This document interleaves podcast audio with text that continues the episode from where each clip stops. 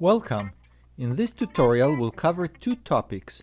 We'll see how to create trend reports by gathering historical data and we'll see how to implement contextual security using Explore Analytics. Let's start with tracking trend. We'll start by looking at a couple of trend views and then I'll show you how they are created. This view shows the incident backlog over a period of 10 days in November. It shows the number of active incidents broken down by severity. It's easy to see that the trend is downwards for all severities. This next view shows the backlog in terms of duration. For illustration, we picked the business duration field, but you could use a more appropriate duration field for your business. For example, one of the duration fields from the incident SLA table. We can drill down, for example, to see a breakdown of the high severity incidents by assignment group. If we drill down further on the database group, we can see a big fluctuation for Wayne Webb. The hard part about creating trend reports is that we need historical data. It's easy to get the current backlog. We simply count the active incidents. But to know the backlog back on November 3rd, we need historical data. If we don't have it, we may be able to reconstruct it, but that's hard or even impossible. Explore Analytics makes it easy to collect historical data. The concept is simple. We create a view that shows current data, and then run this view periodically and save its output in a table. Let's do that. Let's start by creating a new view that shows the current incident backlog. We'll create a pivot view because it's the easiest way to show summary data. We'll select our ServiceNow data source and select the incident table. We'll call it Incident Backlog Pivot. Now for the backlog, we only want active incidents.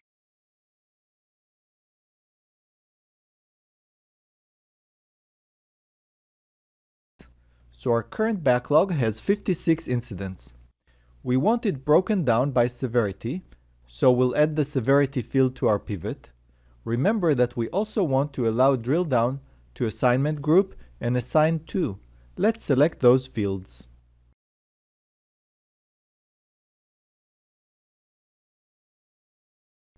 This is enough data to create the first view. To create the view that shows duration, we need to add the duration field. This is the non-obvious part of our demo, so please pay attention. We want to show average durations, but averages are tricky because when we add them up, we can't simply add up averages or even average the averages. To be able to calculate averages at any level, we need to get the sum and the count. So let's select the count of the duration, and let's select the sum of the duration.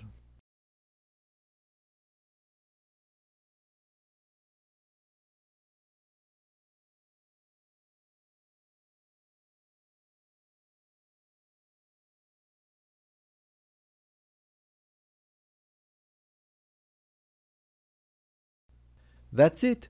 We have all the data we need. It's showing the data as of right now. The next step is to schedule this view to run daily. From the File menu, we'll select Track Trend. We'll be creating a table. This table will be created in Explore Analytics. I'll show you later where to find the table. We'll call the table Incident Backlog and we'll schedule our pivot to run daily. I'll schedule it to run in a minute so that we can see the table that gets created. To see our job, let's go to the admin menu and select My Track Trend Jobs. You can see that the job just ran and it's scheduled to run again tomorrow. So the table was already created. Let's find it. We'll go to the list of data sources. Our table is in the Explore data source. That's where we find tables that are stored in Explore Analytics you can see the data from our pivot with the addition of this timestamp. Each time that the job runs, a new set of records is appended with a timestamp. To enable drill down, let's create a new drill down hierarchy.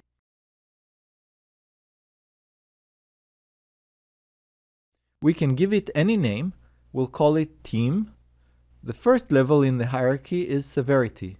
The second is assignment group. Let's add a third and select Assign To. That's it. We define the hierarchy and that will give us the drill down. Now let's create the trend views. Before we do that, Let's switch to a table that I prepared before this demo. It has data for 10 days in November, so we can make some good looking charts. Let's create the incident backlog size trend view from scratch. We'll create a new view. The data source is Explore because that's where our trend table was created. As we said before, we'll use the incident backlog demo table that has 10 days worth of data. The name of the view is incident backlog size trend and it's a chart.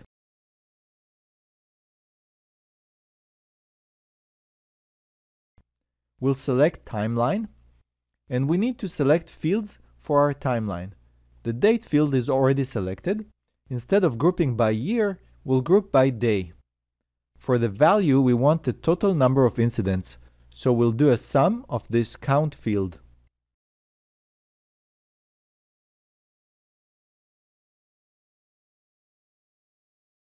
We'll break it down by severity. Switch it to an area chart and stack down so that severity 1 incidents will show up at the top.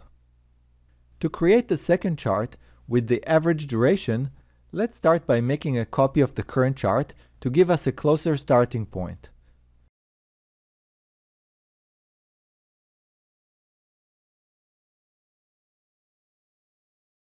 Let's remove the grouping on severity. We'll come back to that later. For now, let's see how to create the average duration. For that, we need the total count. We'll take the count of duration and summarize it. We'll call that count. We'll take the sum of duration and summarize that and call that sum.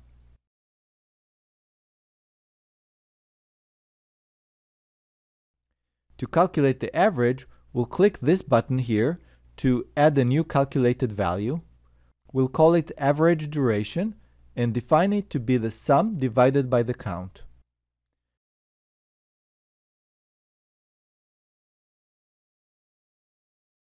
Now that we have the average, we don't really need to see the count and the sum. Let's hide them.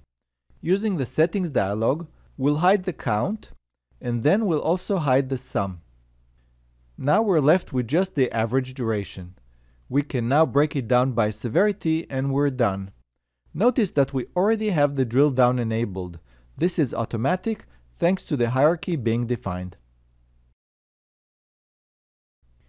In the second part of this tutorial, we'll see how to create a chart that only displays the part of the data that's relevant to the user or that they are authorized to see. This is useful whenever we want to show information restricted based on the user's team, department, region, business unit, and so on. In this view, we see incidents for all assignment groups. In the second view, we filter it to only show the groups for the current user. Since I'm logged in as demo user, and demo user belongs to these four groups, I only see the four groups. This is a critical point. Explore Analytics can tell ServiceNow who the user is and then perform the query based on their identity. In this demo, I'll show you how it's all set up, but let's take it one piece at a time. So let me show you how this view works in practice. I'll log out of Explore Analytics and go to ServiceNow. Here I'm logged in as System Administrator. In my home page, you can see this same Explore Analytics chart. The ServiceNow System Administrator belongs to only one group, the Service Desk group, so we only see one bar. If we click the Explore button, it opens the Explore Analytics UI showing this chart and you can see that I'm logged into Explore Analytics as the ServiceNow System Administrator. Okay, let's log out and go back to ServiceNow. Let's impersonate David Liu because David Liu is a member of eight groups and we can see that the same view on David's dashboard is showing eight bars. Again, if we click the Explore button, we see that we're now logged into Explore Analytics as David Liu.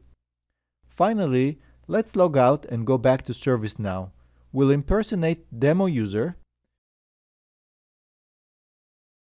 we see four bars for the four groups that demo user is a member.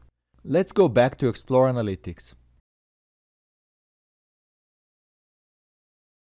You'll notice that this view has a filter that requires that the assignment group sysid is javascript colon get my groups. This JavaScript colon is a ServiceNow notation. You may have seen the use of JavaScript colon in ServiceNow before, but in any case, I'll explain what's happening here. This getMyGroups is a JavaScript function defined in ServiceNow that returns the list of group sysids for the current user. Let's see how it's defined in ServiceNow. We'll go back to System Administrator so that we can look at business rules. In the list of business rules, we can find an item called groups, comma, banners. This is a global business rule that's defined out of the box.